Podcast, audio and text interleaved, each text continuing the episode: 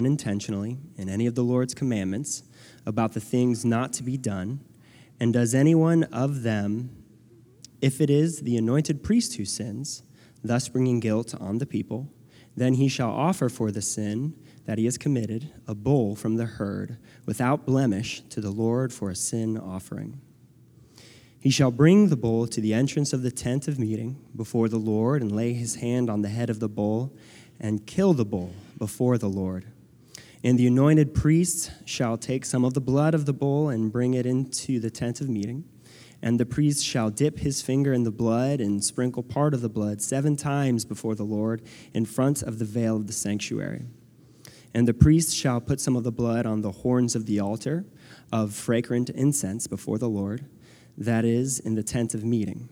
And all the rest of the blood of the bull he shall pour out at the base of the altar of burnt offering, that is, at the entrance of the tent of meeting.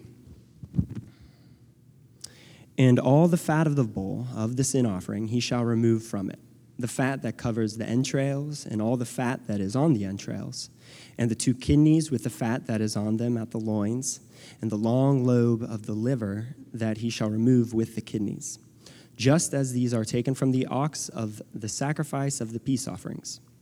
And the priest shall burn them on the altar of burnt offering. But the skin of the bull and all its flesh, with its head, its legs, its entrails, and its dung, all the rest of the bull he shall carry outside the camp to a clean place, to the ash heap, and shall burn it up on a fire of wood. On the ash heap it shall be burned up. The second passage is taken from chapter 5, verses 14 through 19.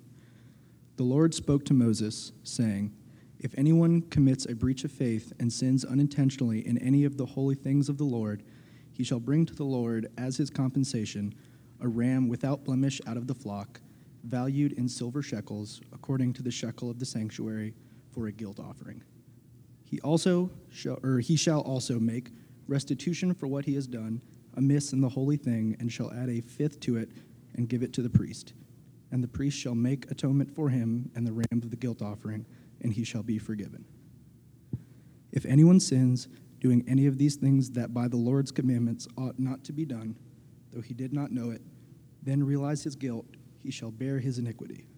He shall bring to the priest a ram without blemish out of the flock, or its equivalent, for a guilt offering. And the priest shall make atonement for him and the mistake that he made unintentionally and he shall be forgiven. It is a guilt offering. He has indeed incurred guilt before the Lord. And the final passage is from Leviticus 6, verses 1 through 7. The Lord spoke to Moses, saying, If anyone sins and commits a breach of faith against the Lord by deceiving his neighbor in a matter of deposit or security, or through robbery, or if he has oppressed his neighbor, or has found something lost and lied about it, swearing falsely, in any of all the things that people do and sin thereby, if he has sinned and has realized his guilt and will restore what he took by robbery or what he got by oppression or the deposit that was committed to him or the lost thing that he found or anything about which he has sworn falsely, he shall restore it in full and shall add a fifth to it and give it to him to whom it belongs on the day he realizes his guilt. And he shall bring to the priest, as his compensation to the Lord, a ram without blemish out of the flock, or its equivalent, for a guilt offering. And the priest shall make atonement for him before the Lord, and he shall be forgiven for any of the things that one may do and thereby become guilty the word of the Lord. Thanks be to God. All right.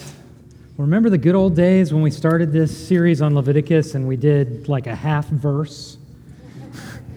We've downshifted now. Last week we covered th- the first three chapters and um, three different kinds of offerings that took place in the uh, tabernacle, in the sacrificial system of ancient Israel. And um, and now we're covering uh, three more chapters dealing with two more sacrifices. So we do that. Let me go to God in prayer. Lord, we thank you for your word. We thank you for uh, the work of redemption that you have done throughout the ages um, and ultimately in your Son, Jesus Christ. We pray this morning that as we consider these final two sacrifices of ancient Israel, that um, you would enliven our hearts that we would be made more aware of the immense privileges we have in your Son. Um, Lord, point us to Christ. We would see him. We pray this in Jesus' name. Amen. Um, well, as I mentioned, we're, we're looking at the last two sacrifices in a five sacrifice system of ancient Israel, the, the five sacrifices laid out in the first um, several chapters of Leviticus. Um, and just to review, right, the last couple weeks, you know, Jeff kind of started by kind of painting a picture of the tabernacle or the temple. And uh, just to remind you, essentially what that was, it was pretty incredible, really.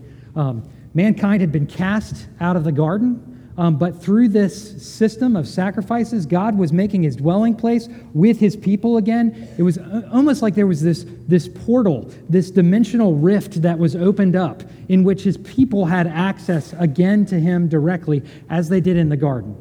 Um, a lot of the imagery of the tabernacle and the temple, as Jeff um, went through, was um, Eden esque, right? Kind of symbolizing that return to God's presence.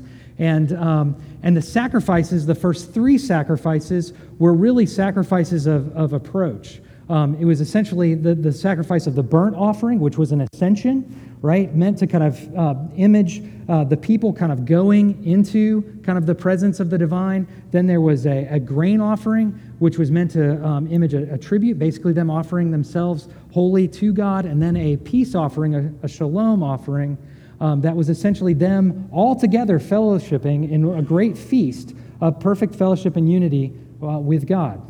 You know, my, my son, James, has a game, Lego Dimensions, where he builds these little Lego characters and he puts them on, they put it, puts them on this little platform um, that connects to our Wii U game system. And the little things that he builds suddenly like appear on the screen and he's able to kind of play with them. And, it, and it's really cool. That's essentially what's going on here. God is, is creating a, a passageway um, into his presence from this fallen, decaying, messed up, all kinds of sin, all kinds of wrong, all kinds of decay, all kinds of impurity world into his holy dwelling place. Um, and it's, it's really something. It's really something. But the thing that's challenging is, is, is that God didn't just make a way for the people to come in. Um, that wouldn't have been enough. Uh, because the problem is, is as the people come in, right, there's still sin, there's still decay, there's still fallenness, there's still uncleanliness that is, surrounds them.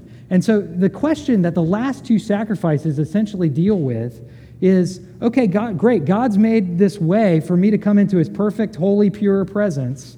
Um, and that's cool. He's like, you know, cleared a passageway for me. But what about my ongoing sin and guilt? What if when I enter into the portal, what if I'm in the camp with the holy God that consumes all impurity with fire? I have an impure thought. What, what is God going to do if I mess up now that I'm enjoying full fellowship with Him? In other words, what if you're sitting at the table of God, right, having a meal with Him and you burp? or worse, right? what do you do with the fact that you're still a mess and God has made a way for you to sit down at the table with Him. That's what these last two sacrifices have to deal with. You know, this summer was a hard summer for um, uh, my family. We had a we had a, a, we did this big addition to our house several years ago, and it was it was amazing. It was incredible. We had this 1,200 square foot house. We added on to it. It became a 2,000 square foot house, which was really great because we had had five kids from the time when we bought that 1,200 square foot house till, till now. And, and, and when we did this addition, we, we renovated kind of everything in our house. It felt like a brand new place. It was all clean and beautiful. And we got, you know, when it was done, we were just like, ah, oh, space and clean walls. And, you know, everything was, was nice. We replaced all the windows and the siding and the paint. Everything was beautiful. And then we brought our five kids in there and we started living and grime started getting on the walls because people like rub stuff on there and throw food at dinner. And all of that started happening. And then the, this summer we had a dishwasher leak where the water actually kind of went underneath of the beautiful flooring that we had installed four years ago. And mold started to grow and eventually our floors started to buckle. Um, there was there were problems. That's another look at what these last two sacrifices are meant to deal with. God has made his dwelling in and amongst his people, but he wasn't so uh, naive as to think that there wouldn't be damage there wouldn't be issues, that there wouldn't be ongoing maintenance that was necessary for him to remain in relationships with his people. And so these last two offerings, the first offering is called the chatat offering, which is a sin offering. Chatat means sin. Um, I'm going to show you that I think it's probably best understood as a purification offering. And we'll talk about that. And then the other offering is the asham offering, which is translated as guilt. It's a guilt offering, um, which I think is better translated or better understood as a reparation offering. And we'll talk about that. So those are our two points for this morning, just two points, right? Three chapters, but two points. So we're going we're gonna do it. Um, first thing that I want us to look at is the hatat offering. Um, this was an offering for unintentional and intentional sin. The unintentional part is dealt with in chapter 4. The intentional part is dealt with in the beginning of chapter 5. And essentially, the sacrifice was different for different people. It depends on kind of like how high ranking you were. If you were a priest, if it was a sin of the entire congregation, if it was, um, if it was a sin of a leader, or if it was sin of an individual, it was handled differently. And all of chapter 4 deals with all of that. Um, but essentially, whatever the, the, the issue was, um, something, some animal, depending on who it was, it was different, some animal was brought as a sacrifice. Um, the sacrificer would lay his hand on the animal, sacrifice it, kill it. Um, blood would be poured out in different places depending on who it was. Um, blood would be poured out as a cleansing, and, um, and then a lot of the animal would be burned up as essentially kind of like a sim- symbolic gesture of the death of all of that sin the sin would be killed, um, essentially. Um, there were certain parts of, of the law that required this offering not just for sin, but also for purification issues. If you, for whatever reason, became ceremonially unclean, you also offered this sacrifice, which is why I think that this is best understood as a purification sacrifice. And, and purity, holiness, is really important in the language of Leviticus. Um, it's really important. And that's, that's essentially what God is trying to do is preserve the purity of the temple and to protect the impure from his all-consuming purity. It's dangerous, essentially, for the impure to kind of come into presence of God. And, and, and God wants his temple to be pure and clean and holy and blameless. And so he has to clean this. When we had our water leak at our house and the water got under the floors, we waited about a month because we were kind of hoping maybe it'll just dry out, right? Um, and the floors started to buckle, and we started to talk to more people, and they were like, you know what their big concern was? They were like, you have five little kids, and you've got all this water underneath your flooring, in between your flooring and your subflooring. You know what's going to grow there? Mold. And that mold is going to be dangerous to you right? Eventually, it's going to cause health problems potentially for you and your family. You have to deal with the cleanliness problem of your house. You've got to clean it. You've got to clean the house. And that's what the Hatat offering was about. It was about cleaning the temple, purifying it from all um, impurity and uncleanliness that's brought about by sin. Our sin, you know, makes us unclean, it makes us impure. It makes a real problem for us to be in fellowship with God. And God, I hope you see, this is, this is something that's so beautiful. God doesn't just deal with your past sins, He came up with a plan to deal with your ongoing sins. Our, our floor replacement involved this like week long water mitigation process where they ripped out all the floors and they brought in all these fans. Cost thousands of dollars. Replacing our floors cost $15,000. But fortunately, we had an insurance policy and we only paid 500 of that. Score. God wanted an insurance policy for his people as well. As they come into his presence, uh, he knew that there was going to be ongoing issues of their purity. You know, in our current kind of experience of God, the temple is no longer, right, a place in Jerusalem. It's no longer a tent, there's no longer a tabernacle. We are the temple. We are the temple. Think about that for a minute. God dwells within you, He dwells inside of you. That means all of your sin, all of your impurity, that goes straight into the house of God. God needs to have a way of dealing with that. And the good news is, is that not only in Leviticus, but also now, God had an insurance policy for us.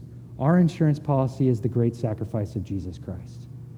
Their insurance policy was the Levitical offering of Hatat. All right, I want to look at a couple of different observations from this. First of all, I want you to see how their process offered them a way to own and disown their sins simultaneously. They had a process by which they could own and disown their sin simultaneously. It's the same with us. It's fuller with us, but it's the same.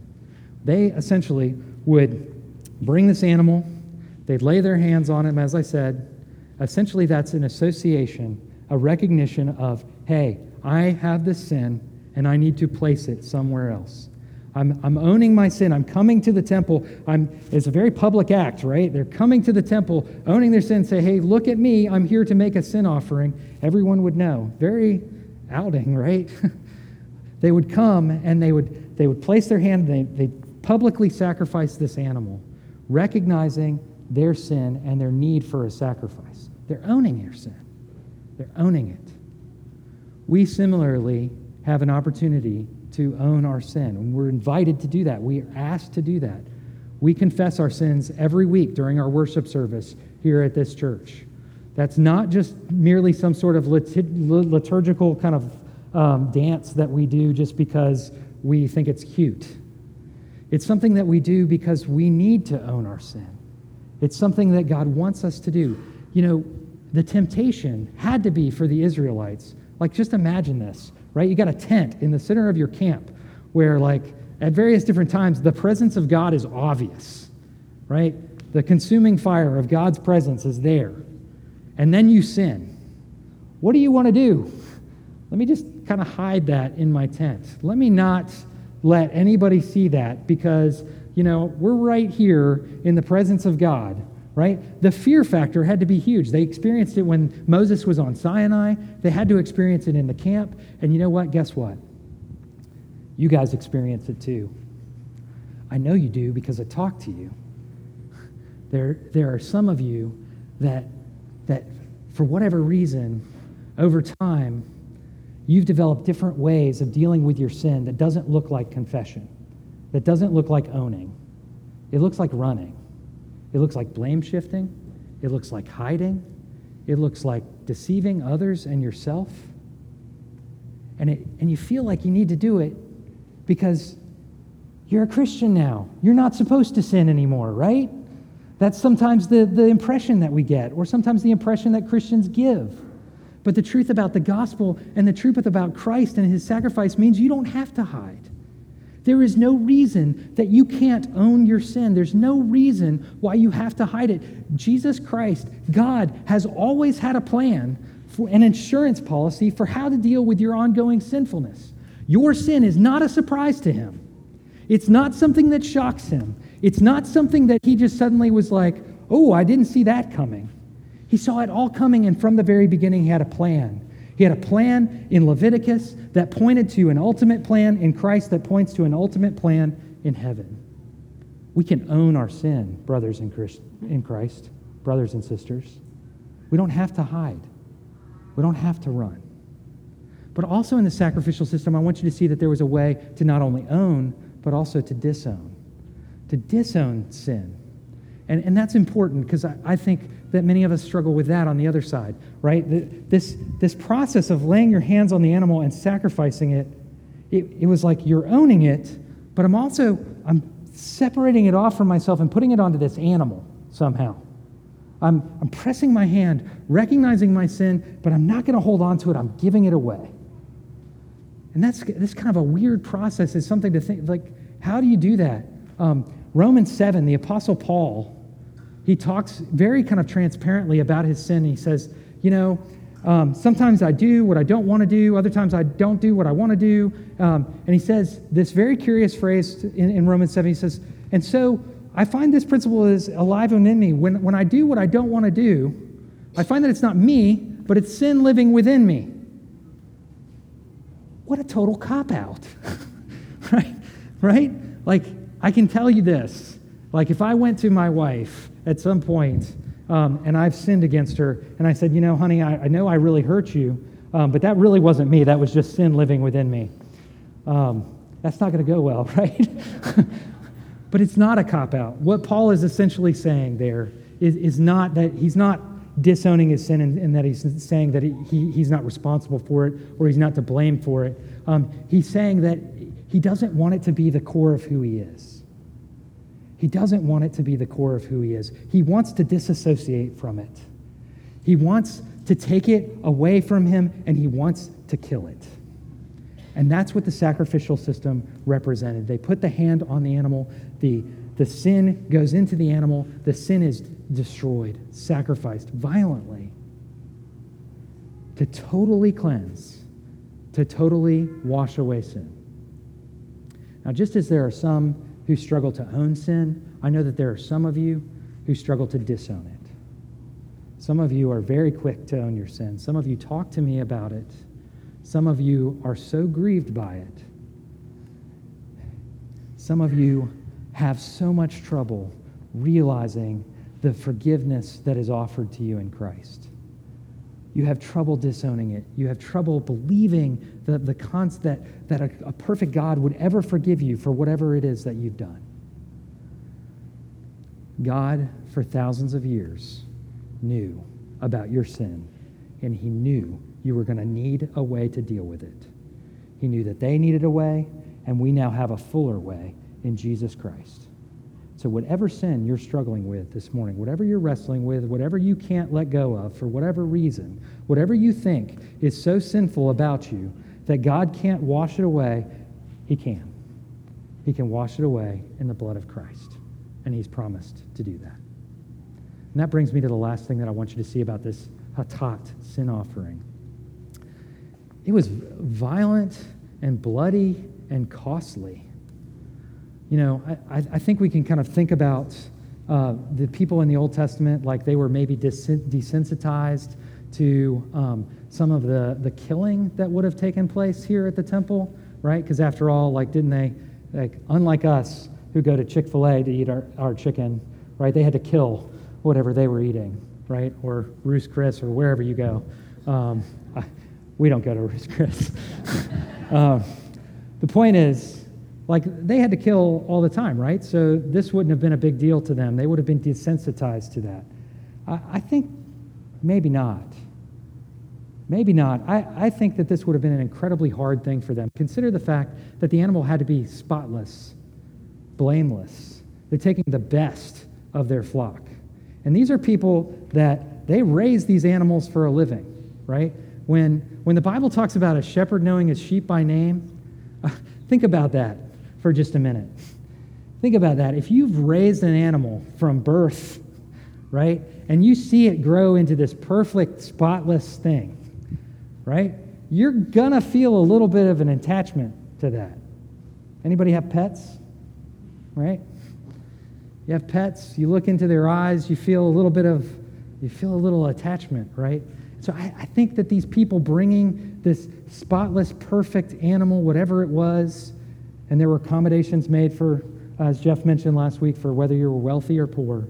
Whatever the animal was that you were bringing, there, there would have been an attachment. You would have had to look that animal in the eye and kill it. That would have been so hard. It would have almost felt like you were killing a child.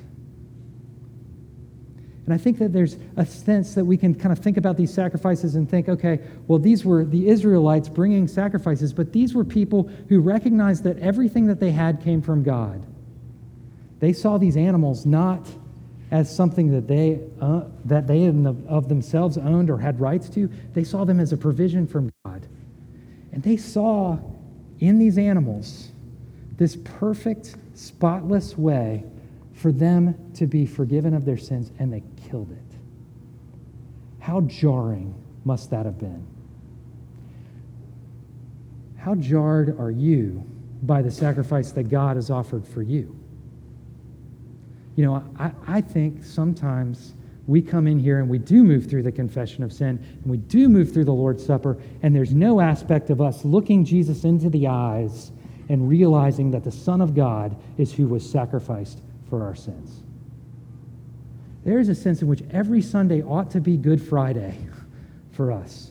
Every Sunday should also be Easter, by the way, and Christmas and all of those other things that we kind of sense to liturgically move through, we celebrate all of Christ every Sunday. But, but on the Good Friday aspects of that, is that lost on you? Have you ceased to be shocked by the incredible sacrifice that God has provided for you? Do you come face to face with the horrific, deadly aspects of your sin as they are poured out on Christ Himself? That is what we do on Sunday mornings. And it's not an exercise merely in, in navel gazing or rubbing our face into our sin, um, but it's an exercise of engaging with both the beauty and the horror of the cross. The horror in that our sin is terrible, but the beauty in that God Himself came down to die for you. Your sin is taken care of.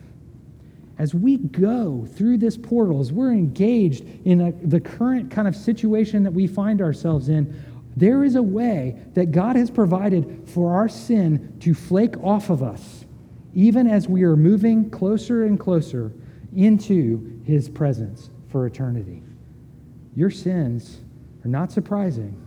God has one heck of an insurance policy prepared to cover you in the Lord Jesus Christ, and we celebrate it every Sunday. We come face to face with it every Sunday. And it's not something that we re sacrifice. We don't view this as a re sacrifice of Christ. It's a once and for all penalty paid by the Son of God Himself. And we celebrate it and we rejoice in it every Sunday. Do you do that? Do you come in here? Do you engage with the reality of that? The, the reality that God is bringing you through this portal and is dwelling within you and has made a way for you to be in communion and fellowship with Him. What a blessing. What an amazing thing. All right, second point is the guilt or the reparation offering. The Hebrew word is asham, which means guilt, um, but there's, there's also kind of a sense of, of reparation. Uh, kind of the, the deal with this one, and it's kind of dealt with at the end of uh, Leviticus chapter 5 into uh, Leviticus chapter 6, is essentially that you can do wrong either to God or to other people um, that, that costs something, right? You can do damage um, that, that, that causes issues that, that really have to, you have to spend some money to fix. Um, our floors, right? As the example, the operating example. $15,000. It didn't cost $15,000, by the way, to put those floors in the first time. It cost $15,000 to deal with them and put them in the second time. And that's, that's pictured here. Anytime there's any kind of sin of this nature um, that's dealt with in the sacrifice in the Old Testament, um, you not only have to offer an offering to God, you also have to go to whoever was wronged, whether it's God or somebody else, and you have to make reparation, a reparation payment of essentially 120%. You pay for it, and then on top of what it you know originally was worth, you add 20%, right? Um, and that's and that's to repair the damage. There's a break that this these sins represent. Sin isn't just an issue of impurity. It's not just the mold that we have to deal with. It's the breaking up of the floors. It's the broken stuff that needs to be repaired. And as we go through life and as we sin, there's not only an impurity issue that we have with God, there's a brokenness that we have with God. There's a broken relationship that we have with Him. There's a broken relationship that we have with each other. And this sacrifice, this ongoing sacrifice, was meant to deal with that. And of course, we, we see the complete fulfillment in this sacrifice. It's, a, it's another picture of what Christ does for us. When the New Testament talks about Christ paying for you, redeeming you.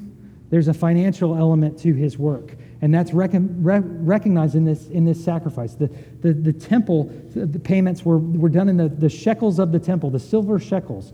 He would pay 120% of what originally was the cost. And essentially, Christ is paying for more than your sin. He's more than a payment to restore. And similarly, there's, I want you to see that there's a, a vertical and a horizontal aspect to this sacrifice, right? It's not just that Christ is restoring the relationship between us and God, but he also restores the relationship with us and each other.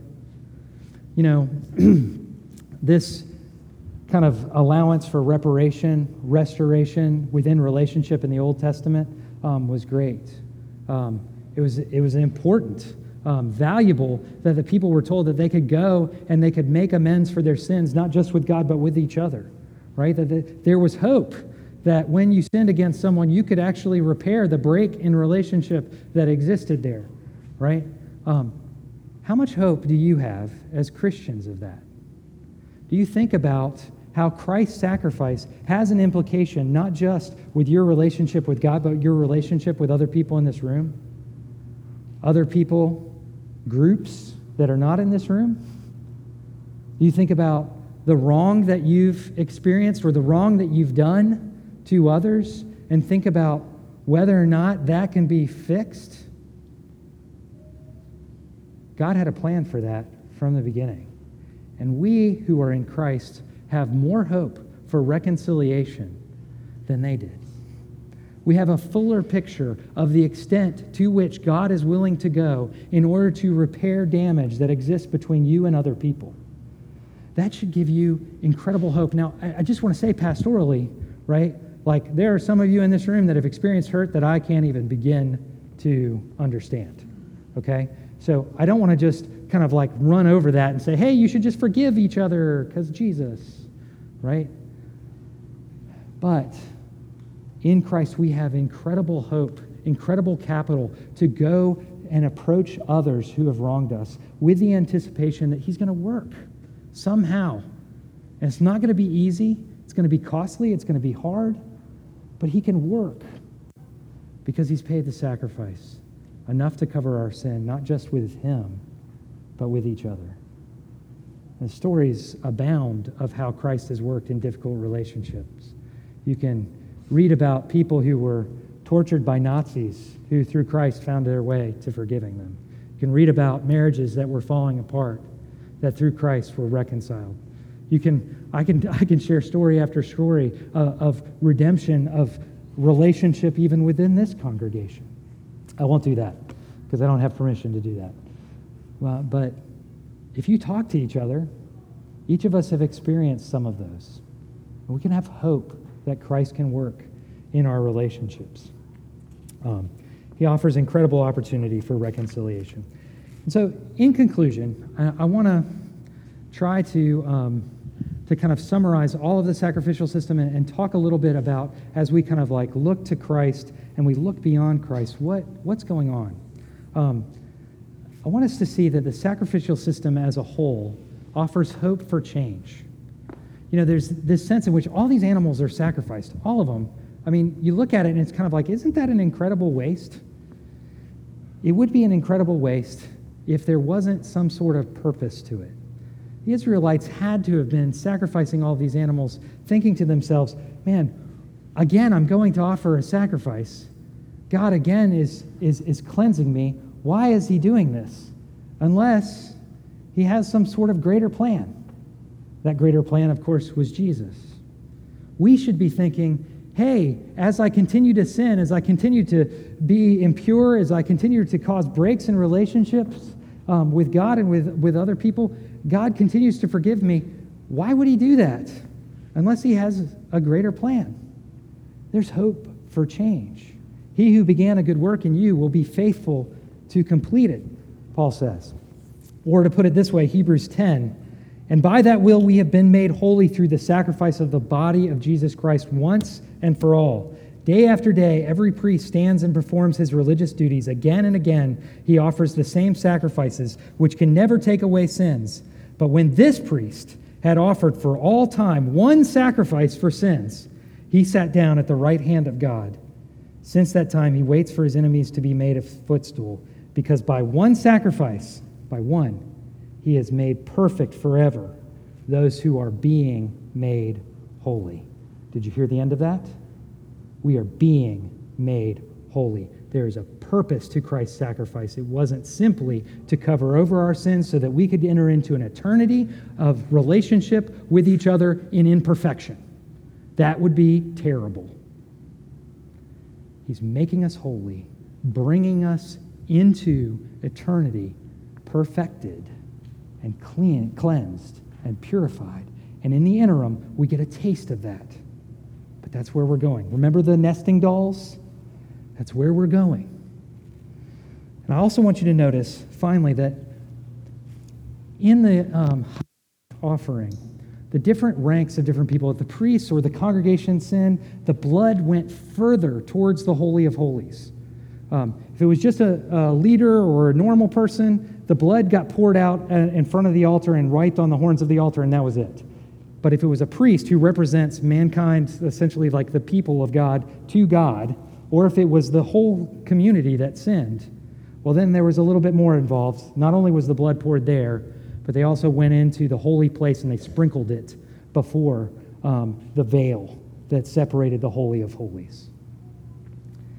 In our sacrifice, the blood didn't just stop at the veil, it went into the holy place, into the Holy of Holies.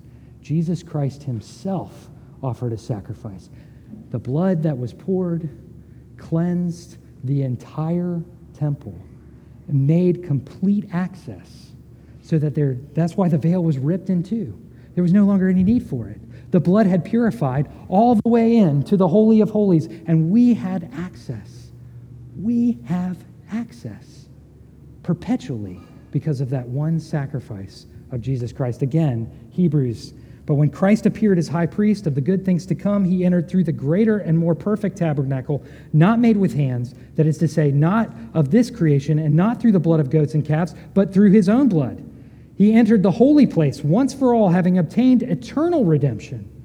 For the blood of goats and bulls and the ashes of a heifer sprinkling those who have been defiled sanctify for the cleansing of the flesh, how much more?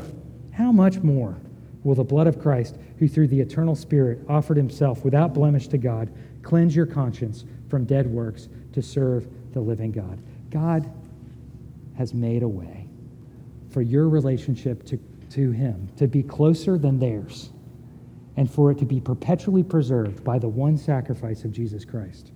One final illustration this cup.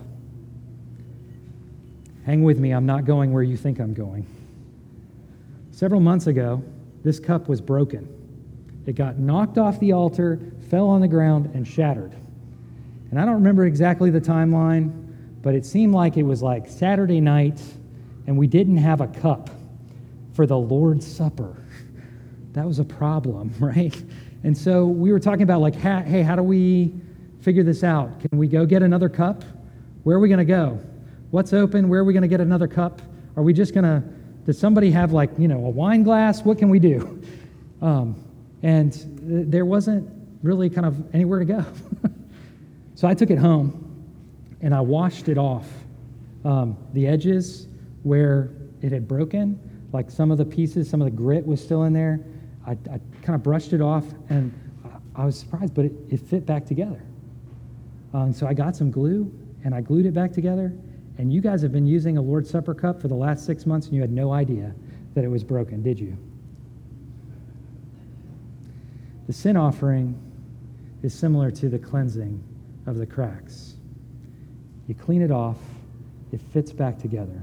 But that's not enough, right? There needs to be reparation. The glue offering holds it together. Jesus Christ offers you both for eternity, bringing you, cleansing you, and gluing you in absolute perfection and in total unity with God and with each other. Praise Him who entered into that sanctuary and made a sacrifice one time for all that covered all of the sacrifices and gave us unity with the Father and with each other. In the name of the Lord Jesus Christ, the Father, the Son, and the Spirit. Amen.